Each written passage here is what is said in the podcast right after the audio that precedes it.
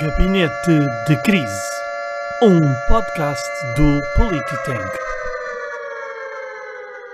Olá, seja bem-vindo a mais episódio aqui do Gabinete de Crise, um podcast do Politank, um think tank de política nacional e internacional. O meu nome é Cláudio Fonseca, estou aqui na habitual companhia da Carlota e do Emanuel. Estão a faltar o, o Vasco Semedo e Ana, Ana Cláudia Breda. Infelizmente não se podem juntar na sessão de hoje, mas hoje temos aqui o nosso segundo convidado especial, que é o José Milhazes. José, bem-vindo. Boa noite. Portanto, isto já devem estar a adivinhar, portanto, obviamente que já leram o título, já viram a capa do episódio, mas onde está o José Milhazes, regra geral, está o tema da Rússia. É?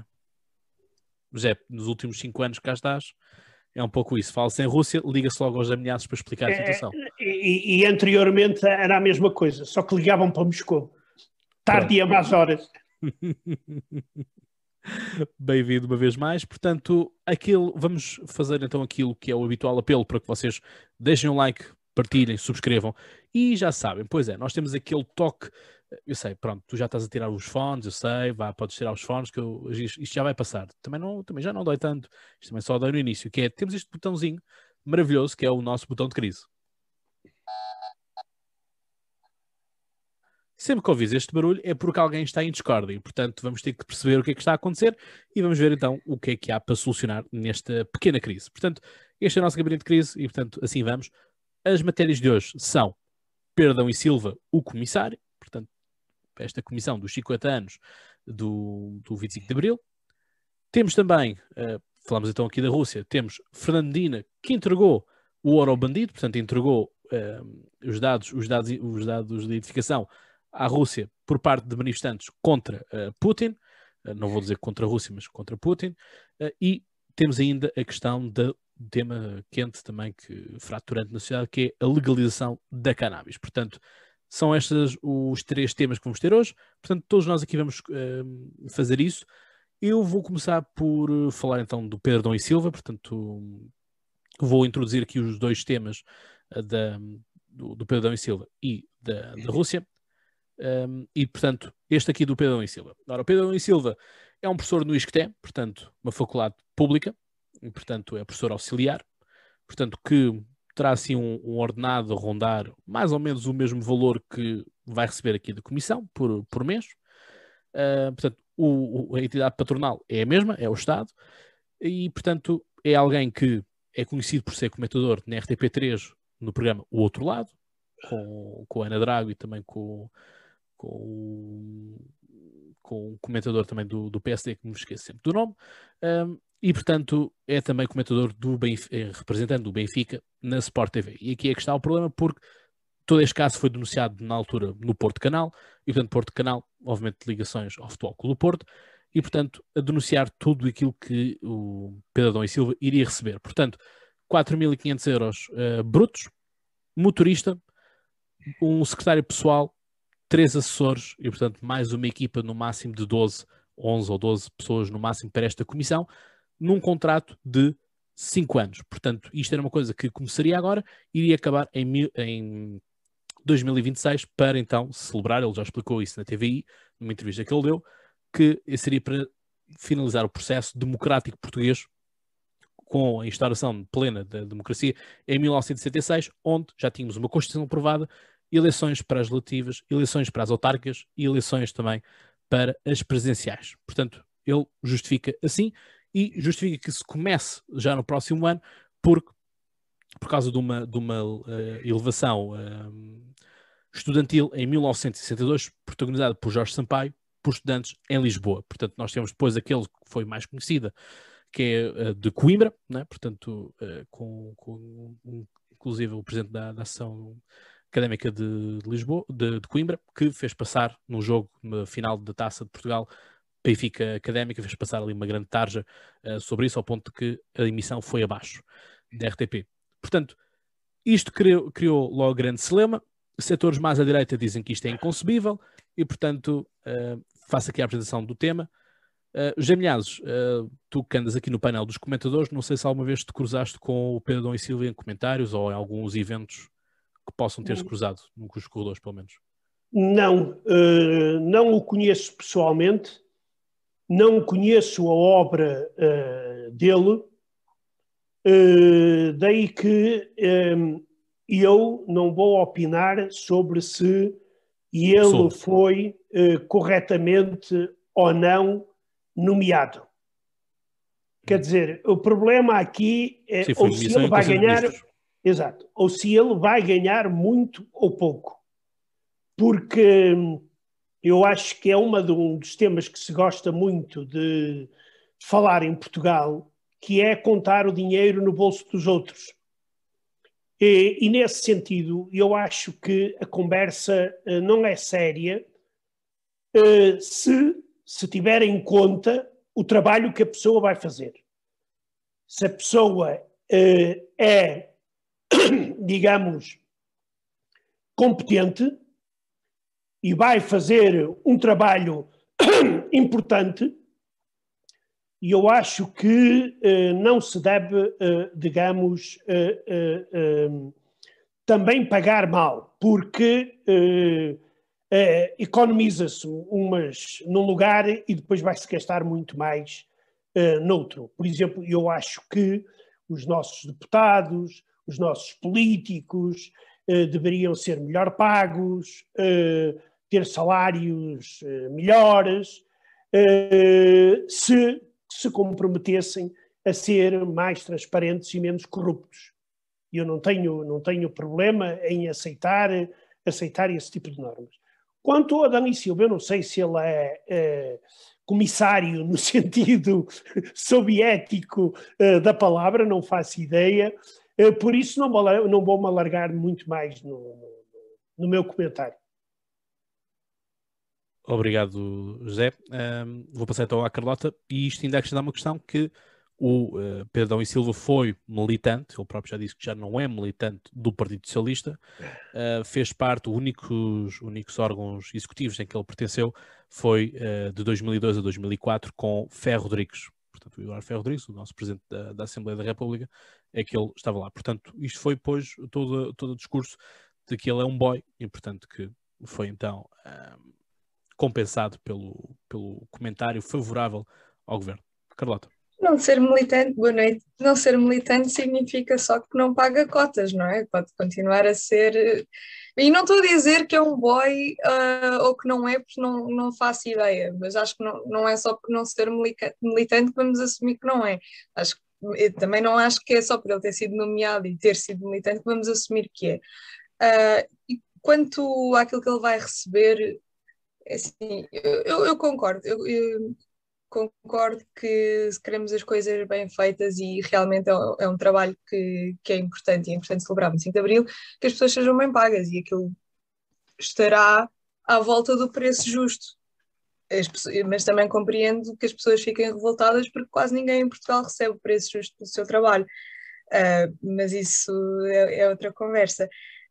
Um, eu, eu ouvi o teu episódio, Cláudio, do, do podcast Conversa uh, e toda a explicação que tu dás para o porquê de, de, de, ter, de lhe terem sido oferecidas estas condições. Eu, eu acho isso tudo muito bem. A minha pergunta então é: onde é que está o concurso público? Porque eu não estou a questionar o mérito do senhor, até porque não conheço, mas haverá com certeza outros académicos, outros produtores de eventos, uh, outras pessoas da área cultural até, que pudessem ter projetos interessantes. Um, e um bocadinho menos de. É que até pode não haver nepotismo, mas não se ponham a jeito para, para serem acusados disso. Acho que é, já, já é muita coisa, já é muita coisa. Não, acho que devia, deveria ter havido um concurso público, não só para esta situação, mas para muitas outras que também não têm. É só, é só mais por isso. E se Sim, calhar ele era, era escolhido na mesma se concorresse, mas aí ninguém podia apontar ilegitimidade a isso, ou desmérito. Percebo-te, percebo-te. É assim, mas calma, vamos recordar-nos também aqui uma seguinte, e vamos chamar aqui o, o José Milhares outra vez à equação, uh, que é, uh, tivemos também um concurso público para a diretora do Museu do ah. Aljube, e temos uma, uma, uma, uma diretora que não tem nenhuma formação em História, tem apenas licenciatura uh, em Relações, um, em Ciência Política e Relações Internacionais na Nova, na FCSH, uh, e que vai para, para, para o sítio e diz que não sabe o que é, que é um gulag, né? Portanto, diz, nunca soube o que, o que, é era um gulag, alguém que foi deputado da, da, nossa, da nossa Assembleia da República, e depois, quando esteve cá a Svetlana, portanto, a líder da, da oposição uh, Bielorrússia, não tinha agenda para receber, uh, para receber essa, essa líder da oposição bielorrussa. Uh, depois, é, depois é que também temos estes, estes concursos públicos assim, que também. Claro, mas, mas menos, não é? Dava um bocadinho mais de oportunidade, se calhar, a, a isso não acontecer. Podia acontecer eu, eu é percebo, mesmo. Eu percebo. Mas... Queres o formalismo, é isso? Não, não, não, não, eu quero que as coisas sejam feitas bem. Não, não, dizer... mas o formalismo, não, que eu digo formalismo é no sentido de haver realmente um concurso, pessoas candidatarem-se, apresentar as ideias e não ser claro, o António Costa. Era muito é mais justo, era muito mais justo e nós sabemos que existe imenso nepotismo aí também, mas pronto, só podemos, só posso lutar uma guerra de assim, cada vez. Eu sou sério, mas também se tivéssemos o, o, Fernando Rosas a fazer os, os 50 anos, 25 de Abril, isso eu não concordaria porque não íamos ter uma boa visão uh, claro. do, das, e, Claro, eu não, eu não sei da visão dele. Já, já eu, eu, queria, eu queria é, é, efetivamente, por exemplo, no caso da, da, da, Rita Rato, claro que parece que é assim que se chama a, a jovem deputada, ou ex-deputada e agora diretora do, do museu, eu acho que é um caso gravíssimo e foi até ridícula toda a forma como, como ela foi nomeada e etc. Quer dizer, isso aí faz desacreditar qualquer tipo de transparência na nomeação para cargos científicos. Uh, isso aí é, é evidente. Uh, ou seja, se os processos estão podres por dentro, pode-se encontrar o melhor, a melhor das coberturas, mas o processo continua podre e não vai melhorar só porque tem uma cobertura muito bonita. E no caso da, Rita Rato, foi uma. O que aconteceu foi uma vergonha. Agora, no caso do, do Adão Silva, eu não posso, não posso dizer, eh, como já disse, não, não, não reconheço, não conheço as ideias dele, mas gostaria muito de ver o programa que ele vai propor, porque eu receio muito que se vá continuar a festejar o 25 de Abril, o que é muito bom e eu apoio, mas se continua a esquecer do 25 de Novembro. Ele, ele disse que vai incluir o 25 de novembro nas celebrações. Ele já, fez esse, ele já fez esse compromisso. Aliás, uhum. isso está na, na entrevista que ele deu na, na TVI, portanto, convido a gente a ver. Da mesma forma que ele vai querer pôr várias pessoas de vários quadrantes e áreas. Uh, uh, uh, fantástico, fantástico e saúdo, saúdo e esse tipo de ideias e esse tipo de discussão. Porque uma coisa é nós metermos lá um comissário político, como é o caso da Rita Rato, e outra coisa pode ser efetivamente um cientista que dê provas de organizar celebrações eh, de grande qualidade.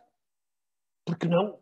Agora, é o que eu digo, eu não, eu não, não, não estou dentro do, eh, do, do, do, do assunto, mas se for para analisar de todos os pontos de vista o 25 de Abril, o processo revolucionário, o 25 de Novembro e, e estes processos não apenas de um ponto de vista, então, de acordo que se avance para um programa desse tipo. Muito bem, obrigado, Minhazes. E Manuel, força. Boa noite a todos. Um, em primeiro lugar, eu tenho que dizer isto já no princípio, uh, para, para, a declaração de, de, interesses, não é? Um, gosto muito do José Milhazes, gosto muito de o ouvir, ouço há muito tempo, devia ouvi-lo há mais, mas só nasci há 30 anos, portanto, tem, que ter paciência comigo. E, portanto, vou ser completamente bias. Enquanto o José Milhazes falar, vou, vou, vai estar presente o meu bias. Pronto, já disse é um prazer muito grande estar aqui com, convosco, todos, e especialmente, obviamente, não me levem a mal, especialmente com os José Milhaços.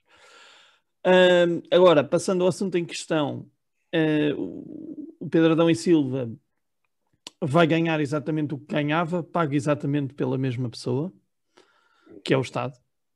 Portanto, já ouvi várias opiniões sobre este assunto e, e retive numa, agora não sei dizer de quem, mas retive numa que foi aquele truque uh, do, do Rui Rio dizer uh, o ordenado todo durante os seis anos é muito engraçado, mas não convence gente de boa fé. Portanto, eu também posso dizer que o Rui Rio ganha, ganhou já 300 mil euros como deputado. Uh, acham isso muito, pouco dinheiro? Não sei.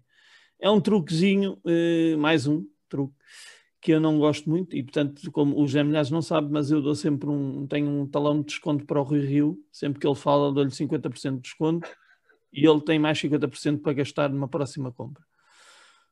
Uh, agora, quanto, quanto às qualidades da. Ah, uma coisa que eu ouvi dizer também, muito engraçada, que é. Eu, eh, várias pessoas disseram isto, e eu, e eu, quando as pessoas começam a frase desta maneira, uh, começo a desconfiar que é eh, eu não tenho nada a dizer nem das qualificações nem da pessoa, ok? Uh, então vamos por onde, ok?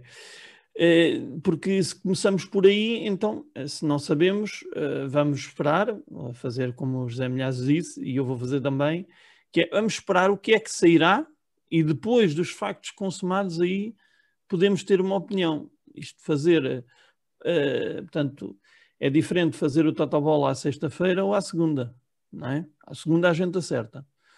E eu acho que é importante, uh, eu percebo a preocupação, uh, e especialmente, né, tanto vem aí, vem aí eleições, também é preciso malhar no governo de alguma maneira, mas eu não sei, não sei se é por aqui, não, não, não faço ideia se é por aqui, acho que, na, minha modesta opinião, acho que não, porque ele já, o Pedro Adão e Silva já, já explicou na tal entrevista com o Cláudio Referi, que eu também convido toda a gente a ver, ele, ele explica muito bem o que é que vai fazer e como é que pretende fazer. Agora, vamos ver se executa aquilo que disse, e aí é que é importante. Mas eu não tenho nenhuma razão para duvidar que ele vai fazer aquilo que disse, até que ele não o faça. Pronto. Parece-me que temos que ser um bocadinho mais equilibrados e não começar a tirar pedras quando uh, assim que começa a primeira gota de chuva, dizer ai, ai, ai, ai, que isto é o PS a tomar o aparelho de Estado, quer dizer, é outra, outra, outro tópico que eu deixo aqui, que é uh, o PS toma o aparelho do Estado quando está no governo, o PSD faz o mesmo. Não é? Portanto, uh, isto são portas, são portas que giram e têm que girar, e não há nada. Queria deixar aqui em relação a uma pequena resposta ao que a Carlota disse não há nada nesta nomeação que seja diferente das outras.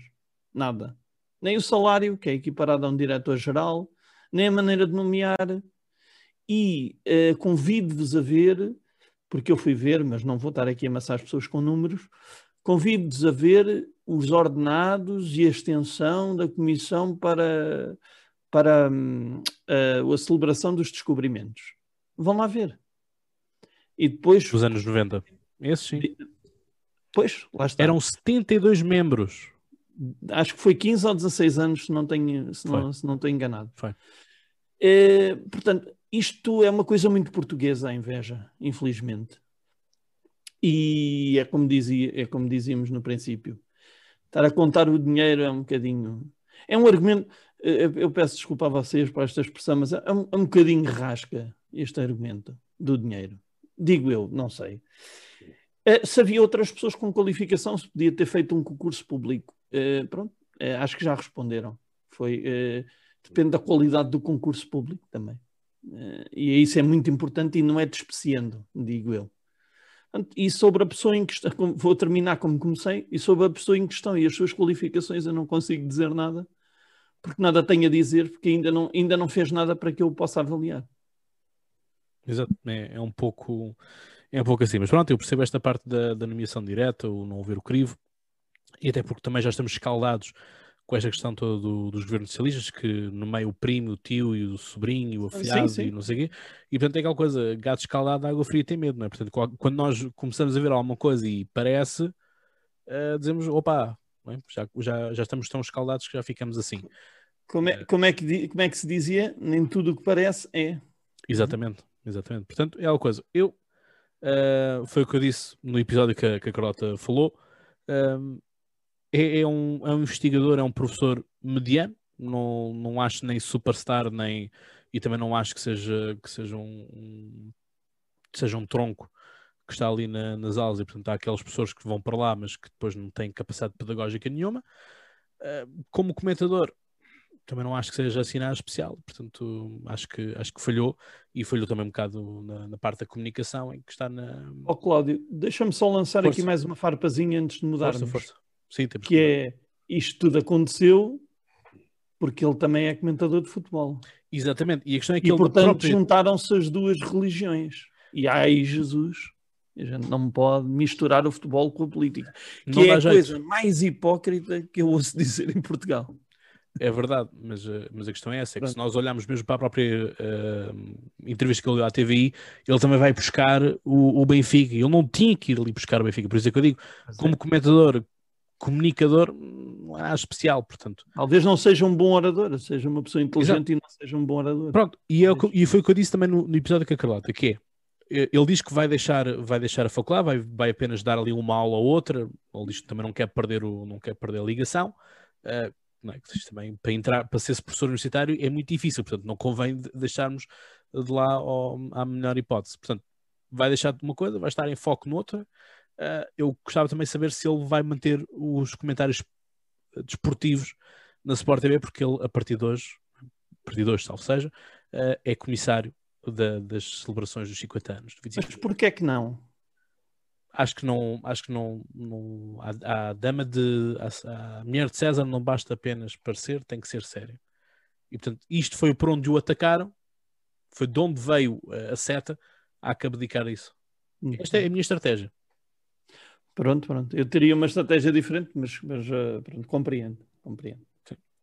Bom, vamos então avançar para o tema que hum, também nos uh, apoquentou esta semana, ou na semana transata, que então a razão pela qual o Geminiás está aqui também, que, enfim, parece que havia uma jornalista do Politico, portanto, que é um jornal online uh, no, nos Estados Unidos da América, que faz parte do, do mundo da referência. Eles também fizeram agora uma, recentemente uma, uma, filial na Europa, portanto também existe o Politico Europe, que tem uns, tem uns artigos interessantes, em que há uma jornalista que já vinha a dar conta de que era prática da Câmara Municipal de Lisboa enviar os dados para as embaixadas que, uh, onde eram feitos protestos. E, portanto, as embaixadas são sempre local de protesto daqueles que são os imigrantes. E, portanto, se estão contra Putin, obviamente vão fazer, uh, vão fazer a manifestação em frente à embaixada da Rússia. Estão contra o Bolsonaro em frente à embaixada do Brasil, o consulado brasileiro. Uh, Israel, mesma coisa.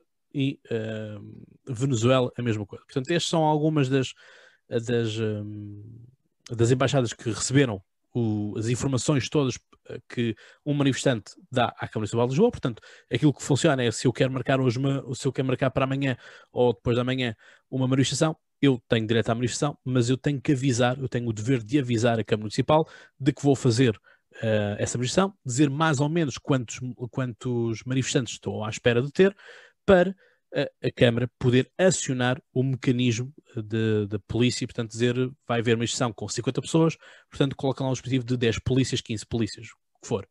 Uh, e fazer um, um anúncio à, à, à, à, zona envolvente de que vai haver ali uma gestão e também, se for necessário, cortar o trânsito. Se for, por exemplo, uma marcha, dizemos vamos fazer uma marcha desde Alameda até ao Rocio, então vai fazer um corte e, portanto, vai ser avisado dessas coisas. Portanto, tudo isso, até aí, tudo bem. O problema é enviar então para as embaixadas um, esses dados e, portanto, parece que a Câmara Municipal de Lisboa enviou os dados e, portanto, quem tem estado a fazer mais alarido tem sido mais a comunidade russa uh, do que as outras, as outras uh, comunidades. Um, e, portanto, é isto. A Embaixada Russa vem dizer que não quer os dados para nada, que não os precisa.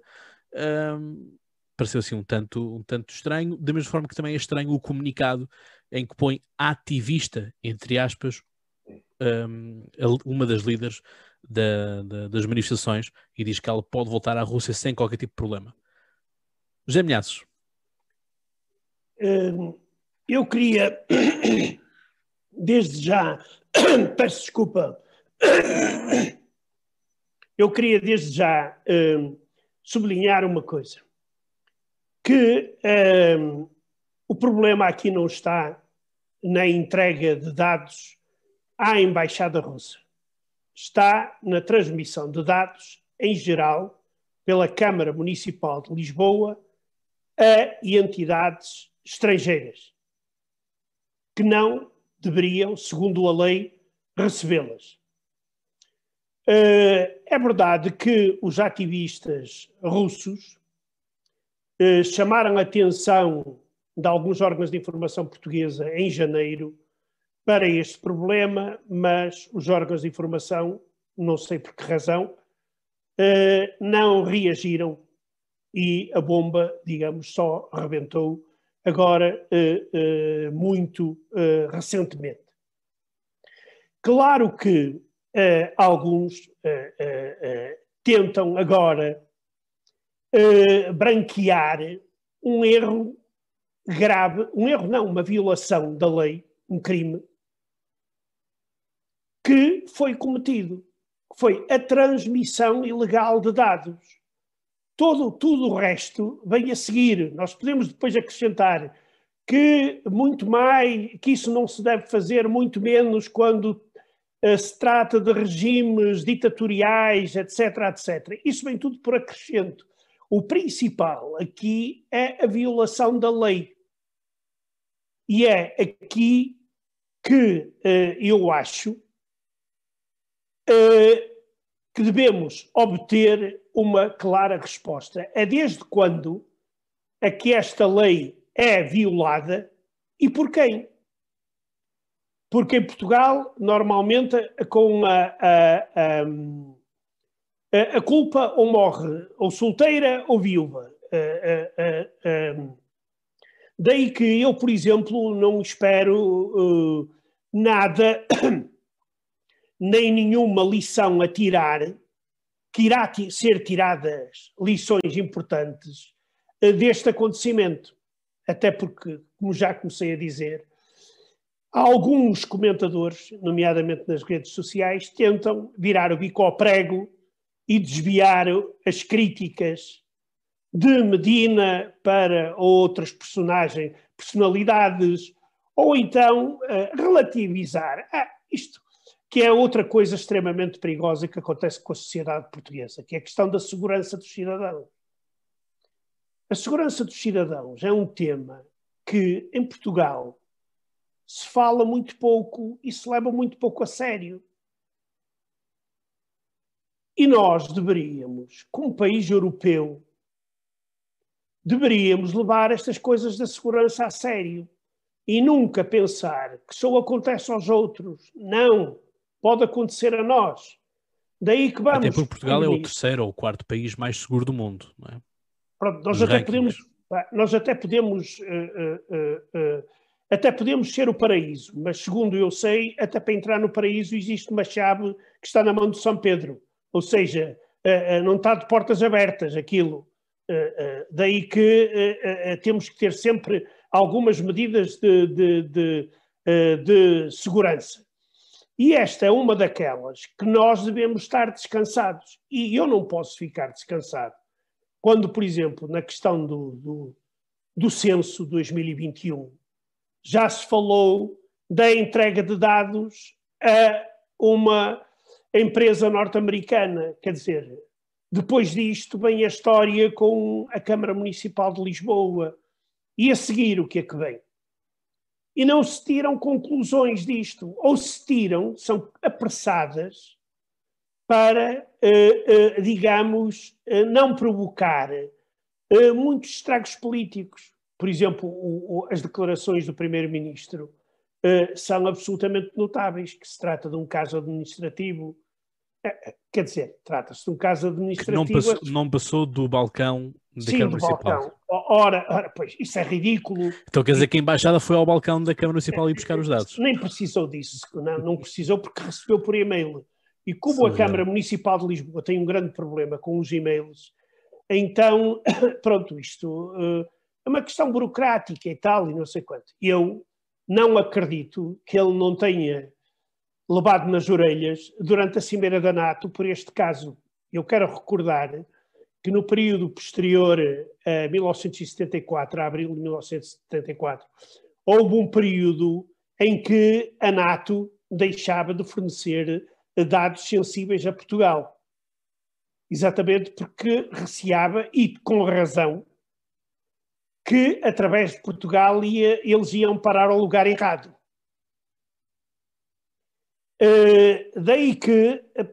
Pronto, já estavam a prever o futuro, não era? Uh, Claro, eh, estas coisas não podem acontecer num país a sério. Não podem, quer dizer, e aqui não importa se, o, se é o Fernando Medina ou se é outro de, de outra cor política, etc. Não pode, não pode. Isto não pode ser assim. E, e, ainda por cima virem com a história de que nós pedimos à Rússia para limparem os dados. Ah, por amor de Deus, isso é, é, é já entrar no campo das anedotas. E mesmo a próprio comunicado da Embaixada Russa, que o Cláudio se referiu, eu acho bastante vergonhoso e insultuoso, mesmo em relação àqueles cidadãos russos que, eh, eh, eh, eh por culpa de Putin, necessitam de refúgio político eh, eh, em Portugal. Agora, é aquela explicação de que, ah, se os serviços secretos russos quisessem, eles sabiam. Bem, se este país é uma república das bananas, então tudo muito bem. Agora, se queremos ter um país a sério, eh, isto não pode ser assim. Nós devemos pensar muito na nossa segurança e na segurança dos cidadãos. Por exemplo, há, há, há, eu acho muito estranho, por exemplo, que uh, esses dados uh, não sejam, uh, e eles deveriam ser transmitidos, por exemplo, a, a órgãos de segurança portugueses, além do Ministério do, do, da Administração Interna. Que há outros órgãos que velam pela nossa segurança.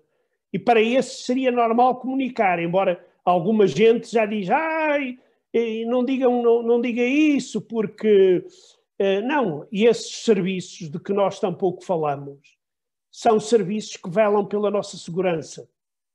E como velam pela nossa segurança, eles devem estar ao corrente do que se passa. E esses sim.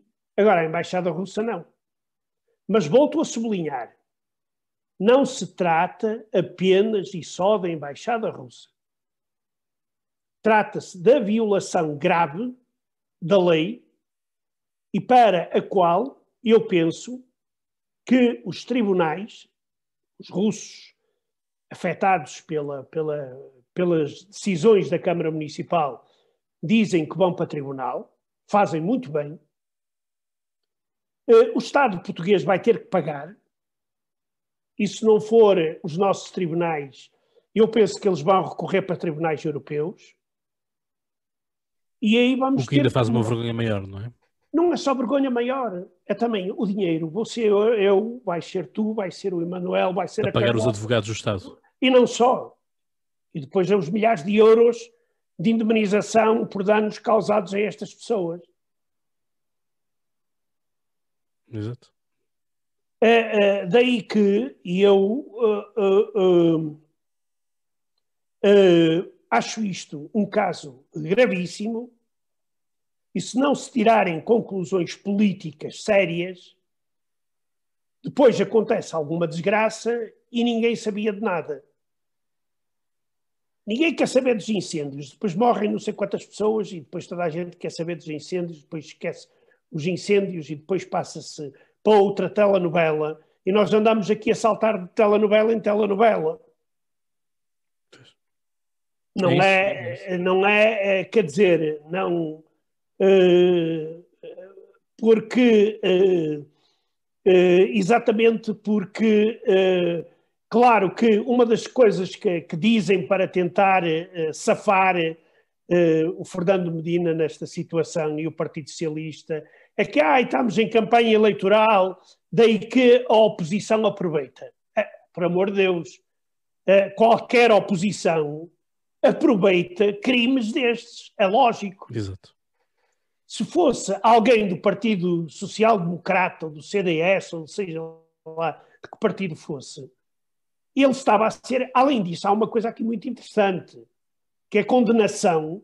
Os únicos que não condenam é o Partido Socialista.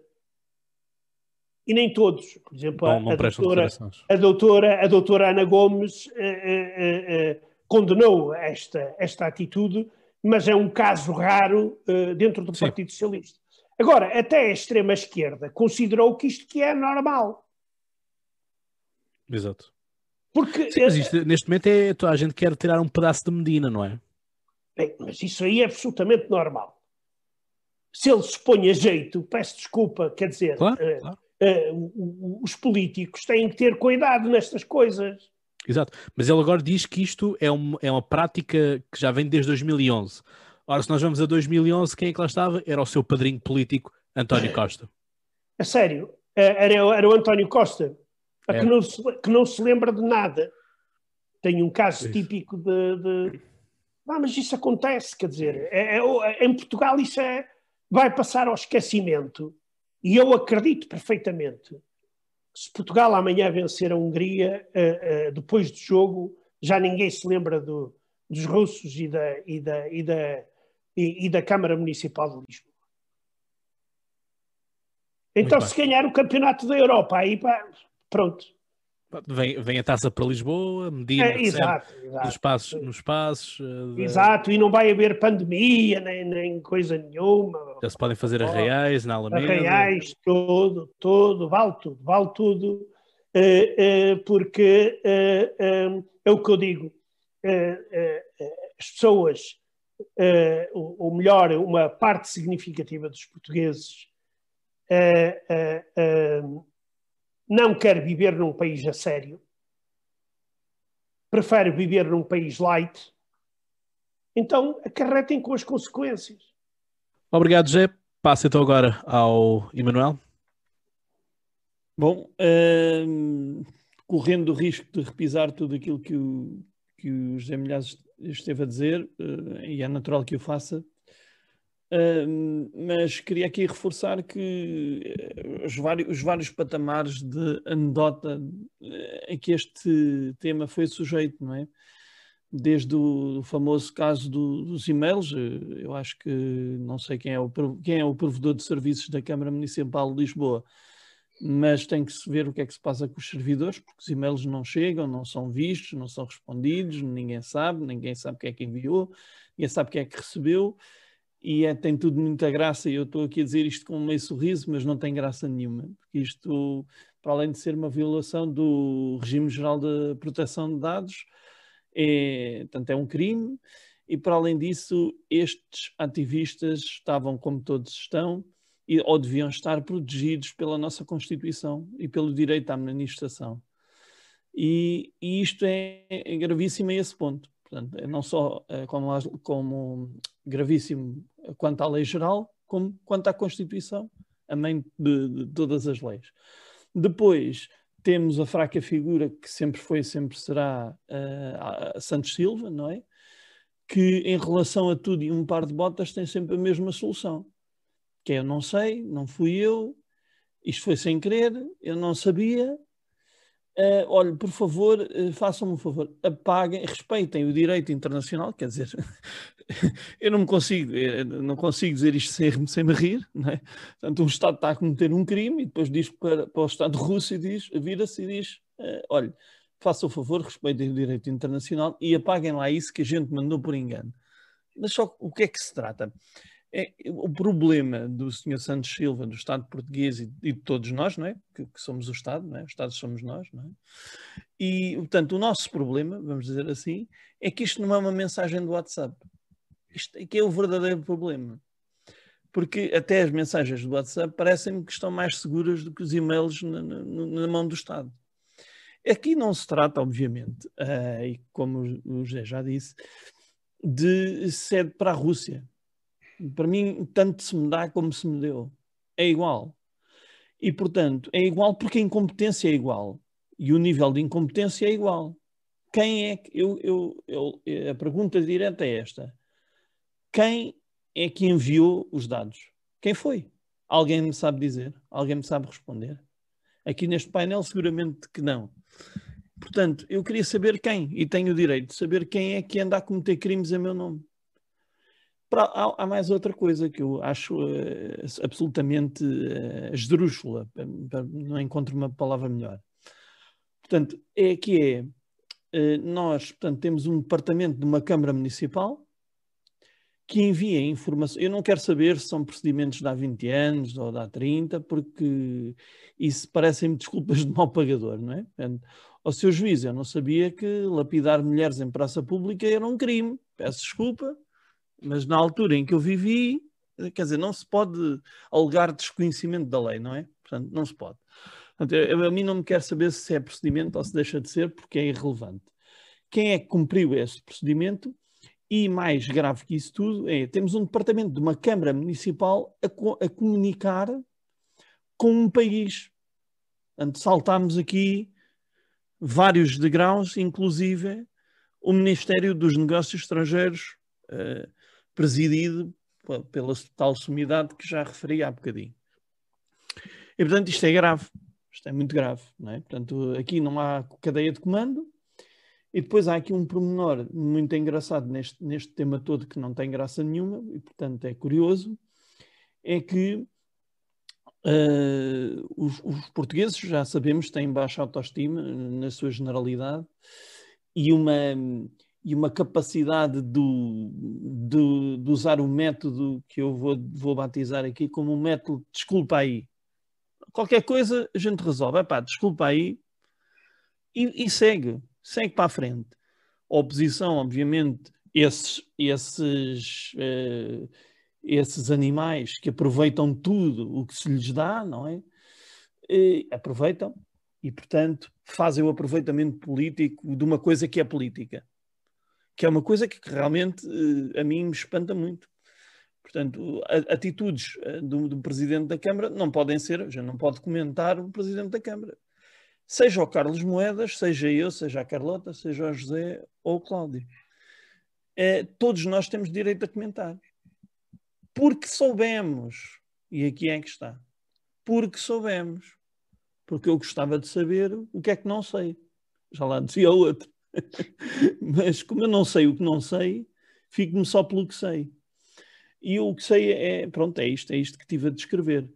Acho que é, mais uma vez, portanto, vários níveis de patético para a imagem de Portugal e depois temos a embaixada russa a dizer, não senhor, podem ir descansados para casa, ninguém vos faz mal, porque nós todos sabemos que todos os, todos os, todos os ladrões que alguma vez já vos assaltaram, primeiro apresentaram-se como ladrões, disseram, vou aqui apoderar-me então dos seus bens, fizer favor, e, e, tu, e eu ou qualquer outra pessoa diz: não, não, tudo bem, que está a fazer o seu trabalho, e portanto andamos aqui neste. neste e por isso é que, para, para responder ali um bocadinho, ou, não é responder, mas uh, para responder um bocadinho à falta de melhor palavra, aos José Milhazes, por isso é que andamos aqui um bocadinho nesta coisa do fé de ver, porque contado assim, parece um fé de ver.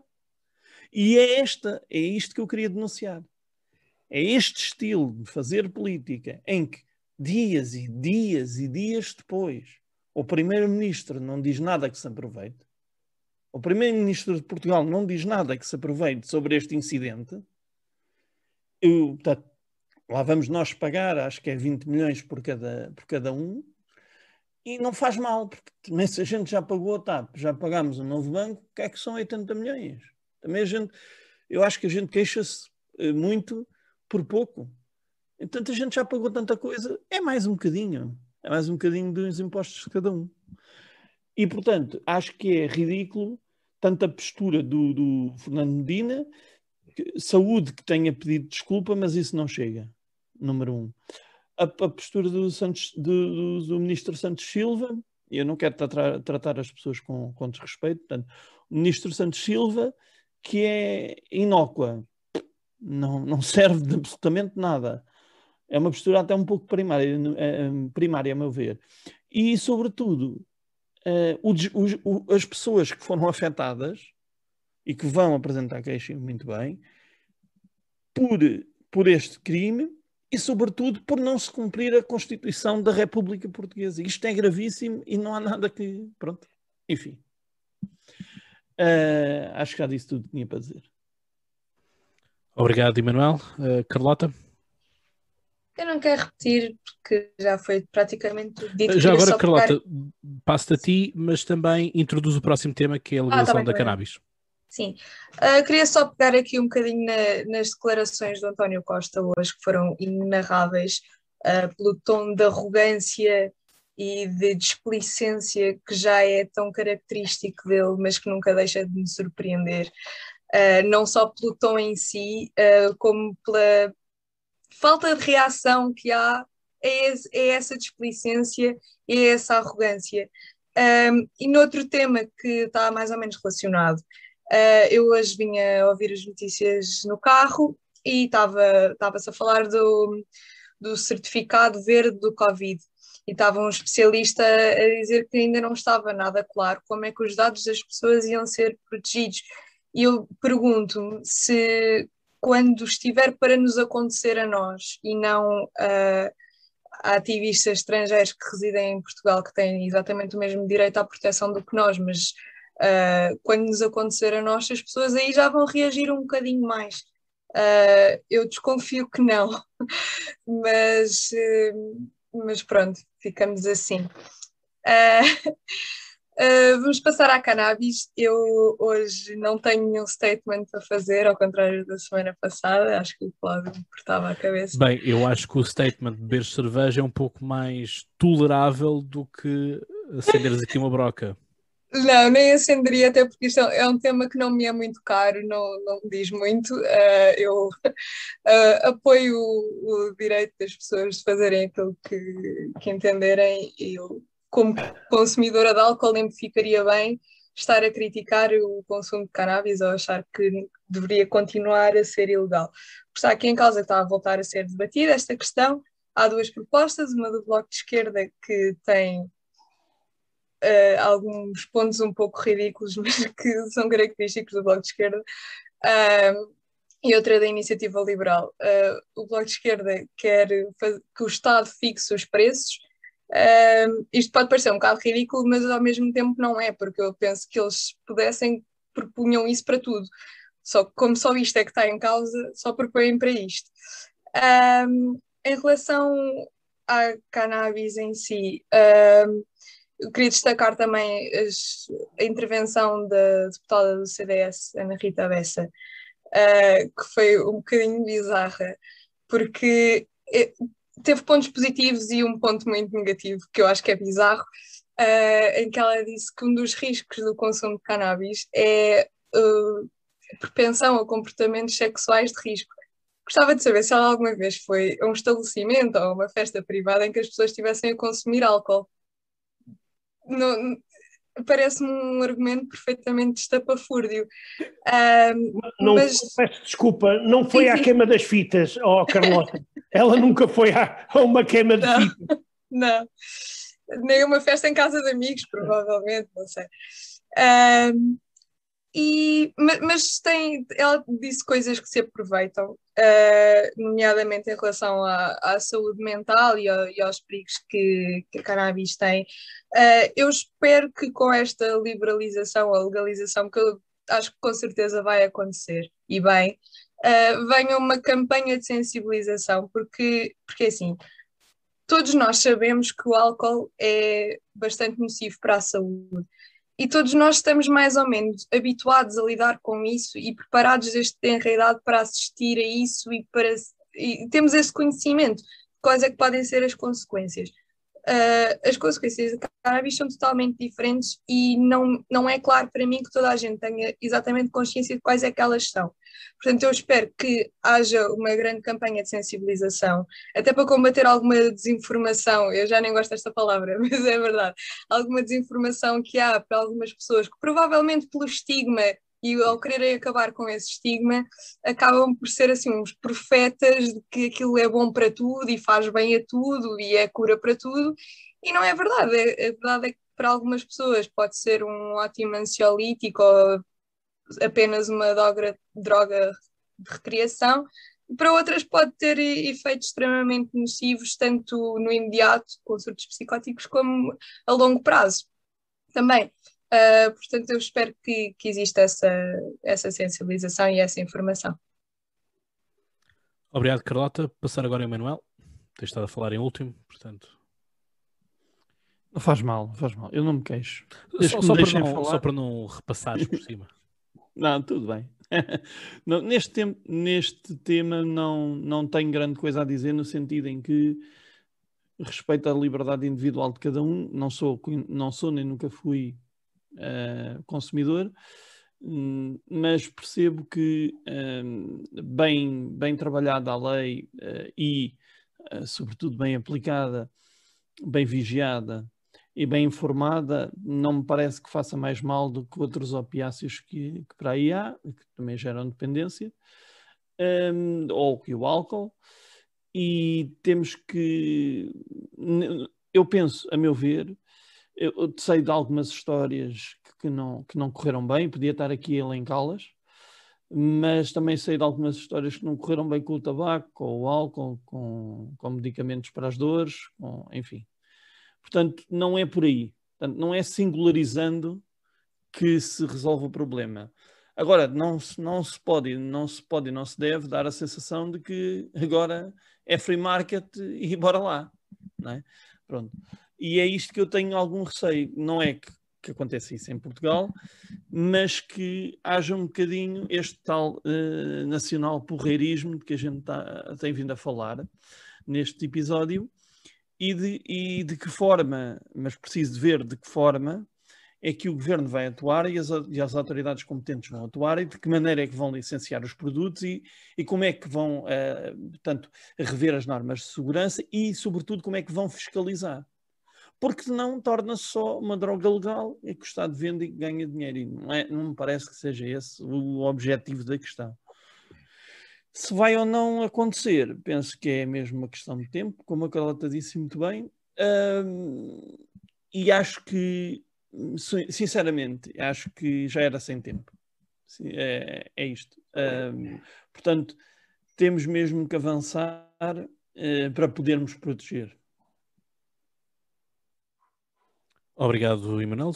Parecia, já quase um cartaz que poderíamos ver no centro de saúde sobre a informação à cannabis. Uh, se o Ministério da Saúde me tiver a ouvir, contratem-me. Não há problema nenhum. Pronto, isso. esperemos, esperemos que sim. Depois ficam aqui alguns royalties para, para o gabinete de crise.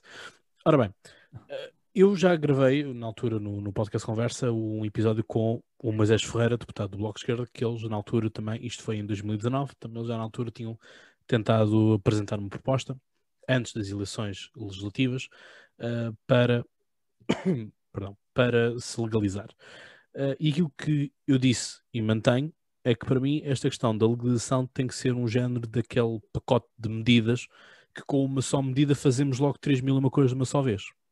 Ou seja, para mim o mais importante disto é que esta alegação da cannabis sirva para acabarmos com uma das fontes de financiamento de redes de tráfico. E de tráfico, estamos a falar de tudo. Tráfico de estupefacientes, estamos a falar de tráfico também de seres humanos, prostituição, portanto, tudo isso, tudo que interliga, tudo que sejam tentáculos de que, que alimentem a criminalidade, portanto, gangues, criminalidade. Para mim, depois também isto não pode ser uh, à toa, não é? Porque bebemos um copo, fumarmos um cigarro, fumamos uma cannabis, não é, não é uh, exatamente a mesma coisa. Ou seja, o que eu quero dizer é que uh, uma cannabis, fumar uma cannabis tem, muito, tem um outro efeito uh, uh, neurológico que um cigarro não o tem. Portanto, obviamente que tudo faz mal, mas o, o meu ponto aqui é a questão da pessoa é perder... um psicotrópico. Exatamente. Portanto, a ideia da pessoa foi uma coisa que nós até no episódio dissemos, que é isto mesmo até no nível do Código Liberal, se calhar pode haver alguma, alguma implicação que isto não é a pausa para a cannabis não é a mesma coisa que a pausa para o cigarro. Portanto, as coisas são. A pessoa não pode ir, por exemplo, um serralheiro, fumar uma e depois ir ali cortar, corre do risco de, de cortar o, o, o, braço ou o que quer que seja. Ou seja, para mim tem que haver aqui uma série de, de questões sobre isto. Depois há aqui, hum, há aqui outra, há outro tópico que para mim tem que ser feito, que é a vigilância sobre se aquilo de facto é aquela matéria. porque, para mim, e, e, é uma das coisas que nós temos muitas vezes a correr em Lisboa, que é pessoal a pensar que compra uma coisa e afinal está a comprar louro prensado, por exemplo, ou pensa que está a snifar cocaína e está uh, farinha branca de neve, é? portanto, uh, são, as coisas são assim, ou fermento, ou fermento pavadeiro. Uh, portanto, para mim tem que haver uma regulação disto, ou seja, também eu acho que sim, tem que ser, tem que ser legalizado, tem que ser, não que eu, que eu alguma vez tenha consumido ou tenha vontade de consumir no futuro. Uh, tem algumas amizades que, que, que, o consomem, mas também ficam na deles, eu fico na minha. Mas para mim as coisas têm que ser muito preto no branco, no sentido de realmente as coisas são assim, uh, porque isto, volto a dizer, para mim isto tem que ser um pacote de 3001 em que com isto o Estado, uh, e aqui tem que ser o Estado a certificar, porque enfim, não vamos não vamos ser liberais ao ponto de uh, o dealer tem que passar um certificado de que aquilo é verdadeiro. Não, não, não pode ser assim. Portanto, tem que haver um, tem que haver um complemento da ASAI, algo assim de género, que da mesma forma que certifica que aquela carne no talho é carne de porco ou é carne de vaca, e portanto não é carne de cavalo, não é carne disto ou daquilo, um, portanto tem que haver algo que comprove que realmente aquilo é, um pouco como também acontece nos Estados Unidos da América, portanto que uh, a cannabis medicinal tem que ser ao, ao aviário, portanto recebe-se uma receita médica para isso também. Portanto, este é o meu ponto. José, uh, como é que eram as coisas na Rússia, o leste, como é que... Bem, uh, Só vodka mesmo, não é? Isso, falar hoje na Rússia de, de legalizar o cannabis é... dá direito à prisão. Uh, a defesa de determinadas coisas na Rússia eh, são, eh, digamos, castigadas de forma muito dura, nomeadamente a propaganda de, de drogas, independentemente de, de, de, que droga. Se pesadas, se leves, ali não há.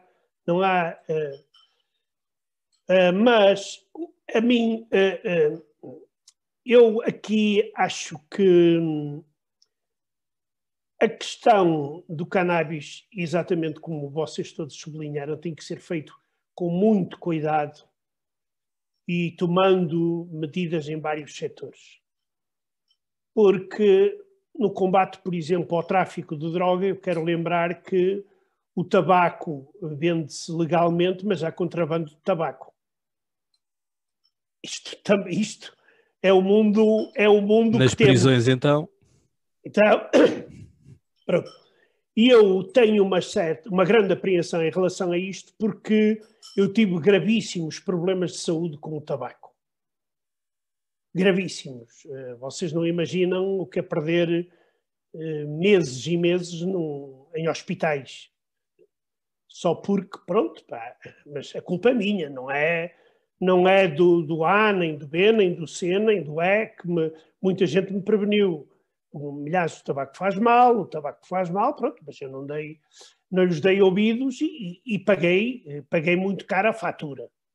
Uh, e eu neste momento, quer dizer, mas não defendo a, a proibição do, do, do, do tabaco e da venda de tabaco, porque senão vamos alimentar o, o, o, o, crime organizado. Nesse sentido, é melhor que as coisas se façam uh, uh, às claras, mas, mas tem que ser feito com um controle muito rigoroso por parte das entidades médicas, uh, das entidades de, de segurança alimentar e, e todas possíveis e imaginárias, de, de, nomeadamente também das entidades policiais, que devem fazer com que as leis que forem aprovadas sejam cumpridas e não sejam utilizadas para abrir novas portas.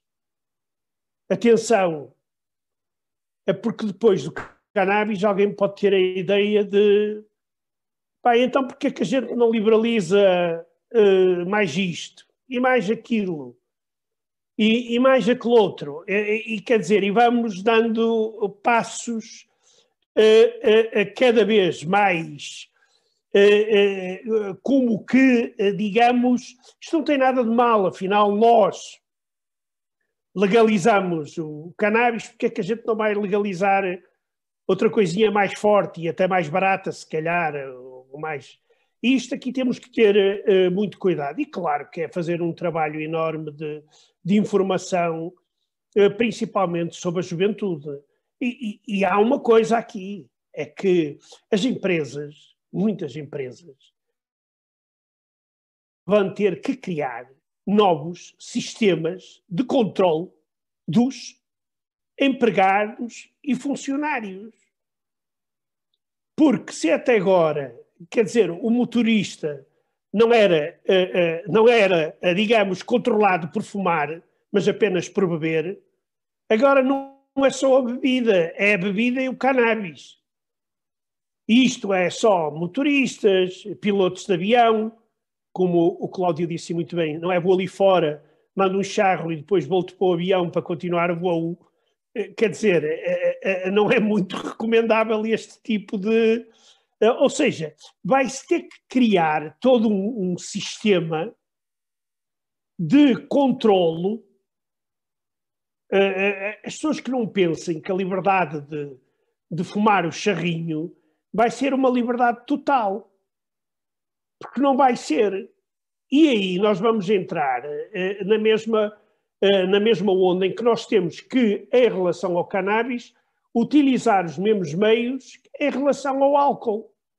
O, o, o Cláudio falou do, do torneiro mecânico ou de outras oh, eh, profissões perigosas, em que se calhar a empresa todos os dias de manhã vai ter que fazer, eh, controlar esse tipo de situações. E como é que isso vai ser feito? Por isso, a, a, a, a, lei tem que ser uma lei muito bem feita, muito bem discutida, muito bem levada à prática e depois muito bem controlada. Mas como eu sou um pessimista, é, fico por aqui. Obrigado, José Milhazes. Bem, isto pessimistas, todos nós temos um pouco. Uh, Emanuel, sei que tens mais uma pergunta para fazer aos ameaços. Sim, eh, temos, como temos um convidado muito especial, eu tomei a liberdade de uh, escrever aqui uma pergunta bónus. Portanto, vamos à ronda bónus. Uhum. Não tem nada a ver com cannabis, José.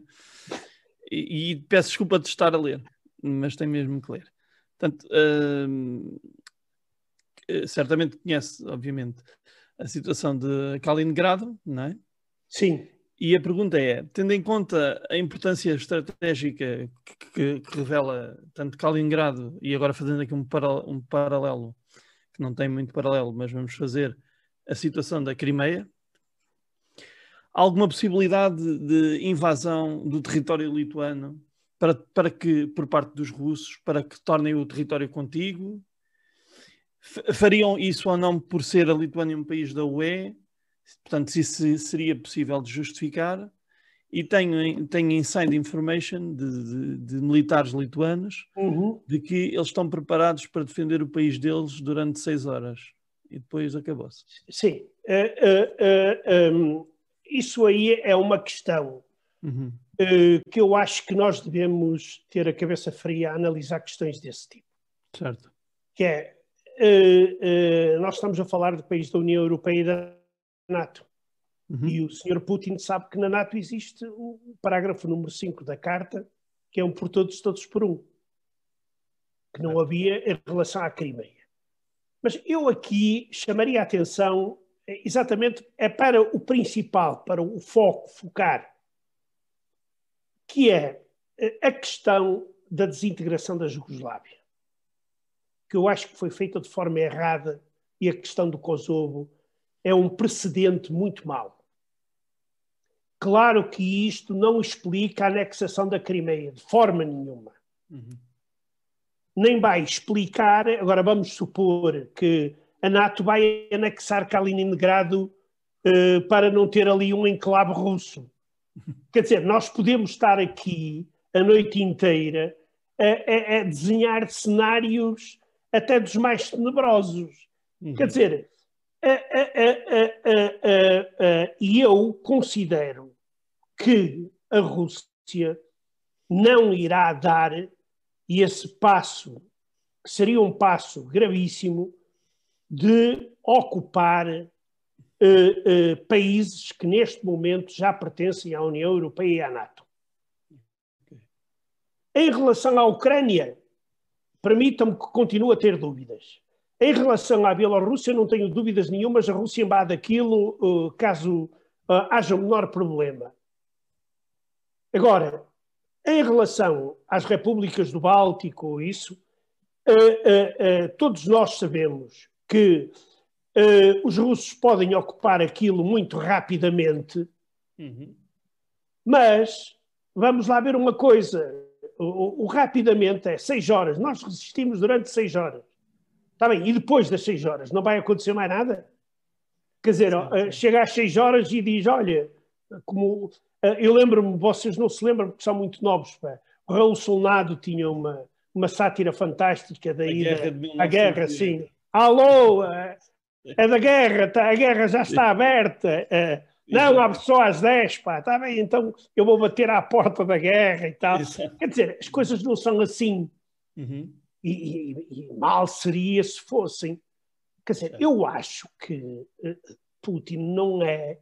Quer dizer, ele é um autocrata, é um ditador, uhum. tem a mania que pode ameaçar e ameaça porque ele tem armas capazes de ameaçar.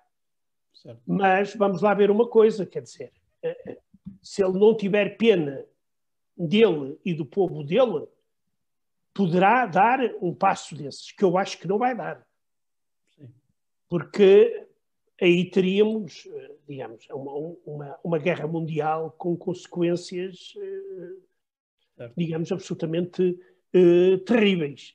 Daí que eu não sou tão, não sou não sou tão, eh, tão pessimista eh, eh, até, até chegar a esse ponto. Agora, agora, em relação à Ucrânia e à Bielorrússia, aí é outra música. Certo. E à Geórgia também. Também não está na NATO. E à Moldávia, idem, idem, aspas, aspas, como se diz. Portanto, a NATO é um seguro de saúde. É... Espera, espera, espera, Cláudio, deixa-me fazer isto. Vou fazer uma inovação que é Vou passar a palavra ao Cláudio. Força, Cláudio. Muito obrigado, muito obrigado por este, por este momento. Uh, obrigado, Emanuel. Portanto, Manuel, uh, José Milhares, isto pertencer à NATO é um seguro de saúde, mais do que pertencer à, à União Europeia. Uh, quer dizer, porque a NATO, a NATO aciona os Estados Unidos da América, não é? bem, tem, tem esse, tem esse, esse essa, essa questão. Mas há, há outro caso que, como se costuma dizer, que consegue uh, uh, sair seco no meio dos pingos da chuva, que é o caso da Finlândia. A Finlândia não faz parte da NATO. E a Finlândia. Qual, é, qual é o segredo da Finlândia? É, o segredo da Finlândia é que a Finlândia é uma, é uma espécie de, de montra das boas relações que poderão existir isso era feito na União Soviética. A União Soviética tinha relações muito especiais com a Finlândia, nomeadamente em termos económicos, por exemplo, mas havia linhas vermelhas. Uma delas era a Finlândia não entra na NATO. E até hoje, os finlandeses, os finlandeses não decidiram entrar na NATO porque e, têm tirado proveito disso. Têm tirado proveito disso. Uh, agora, uh, claro que para aqueles povos, para os povos da, da, da, da antiga União Soviética, claro que a entrada para a NATO é uma espécie de garantia, porque, quer dizer, só como é que eu hei de dizer, são idiotas a que podem a, a, acreditar que se o Putin uh, uh, uh, não quiser, não lhes põe a mão em cima, se puder. E eles aí sentem, mas, mas há um sentimento também, não sei se lá os militares da Lituânia rebelaram o Emanuel, mas existe esse sentimento nesses povos do Báltico, que é o receio desses países poderem ser moeda de troca como já foram uma vez. Sim, sim, sim. Claramente. Pois, também há essa, sensação que eu acho, que eu acho que não deverá acontecer, mas sabem como é isto? Fazer profecias na política e até em política internacional é, é uma coisa muito ingrata. É, torna-se, são demasiadas uh, variáveis para termos em, em, linha de conta, por isso é que eu apenas me dedico a fazer uh, profecias nas eleições. Não me tenho sido mal. Uh, e portanto, é, é, é, muito por aí. Eu acho que aprendemos todos imenso neste, neste episódio e obrigado também, Manuel, por esta ronda bónus que, que fizeste aqui. Acho que também foi, foi um dado importante porque, lá está, uh, o Nuno Rogério, de vez em quando, fala-nos fala de várias coisas no leste-oeste, mas eu nunca ouvi a falar sobre isto. E, portanto, tudo aquilo que se torna ali a leste da, da Alemanha aos mídias portugueses já não interessa e, portanto, existe a Europa, mas a Europa é assim um conceito muito abstrato e, enfim, o que é que isso é? é? A Europa tanto pode ser continente, quanto pode ser a União Europeia, quanto pode ser a zona euro, pode ser muita coisa e, enfim, a Carlota e, a, e o Manuel sabem isso na, desde, a, desde a Academia Política também, onde falámos disso, o que é, que é, o que é, é a Europa. Uh, eu não sei se, Carlota, tens alguma pergunta bónus também queres lançar? Algum não, de última hora? E portanto, se assim não é, agradecer-te uma vez mais, José Milhazes, pela tua, Obrigado. pela tua disponibilidade de estares aqui. Espero que tenhas gostado. Uh, vamos fazer contas de também ter-te aqui numa, numa próxima vez, assim que seja, seja possível também. E portanto, a ti, desse lado que nos acompanhaste então neste gabinete de crise. Foi um gabinete de crise tranquilo no sentido de que não carregámos no botão, uh, apesar de discordarmos uma coisa ali e outra, mas também não foi motivo suficiente para carregarmos no botão. Uh, portanto, voltamos à confusão certamente no próximo episódio, talvez com, com os botões uh, a carregar. Portanto, obrigado por estarem desse lado, já sabes, não se esqueças de subscrever aqui o canal do YouTube do Gabinete de Crise, do Politank, de dar também as 5 estrelas na podcast, seguires no Spotify e seguires nas redes sociais, porque temos lá o Ministério da Verdade. Pois é, temos lá o Ministério da Verdade e temos a doença que se anda a contagiar que se chama Presidente da Junta. Dá lá uma olhadela, vai da minha parte, que vais bem entregue e certamente vais gostar. Obrigado estás daí e já sabes, como nós gostamos de dizer, pensa muito e tem boas crises. Um abraço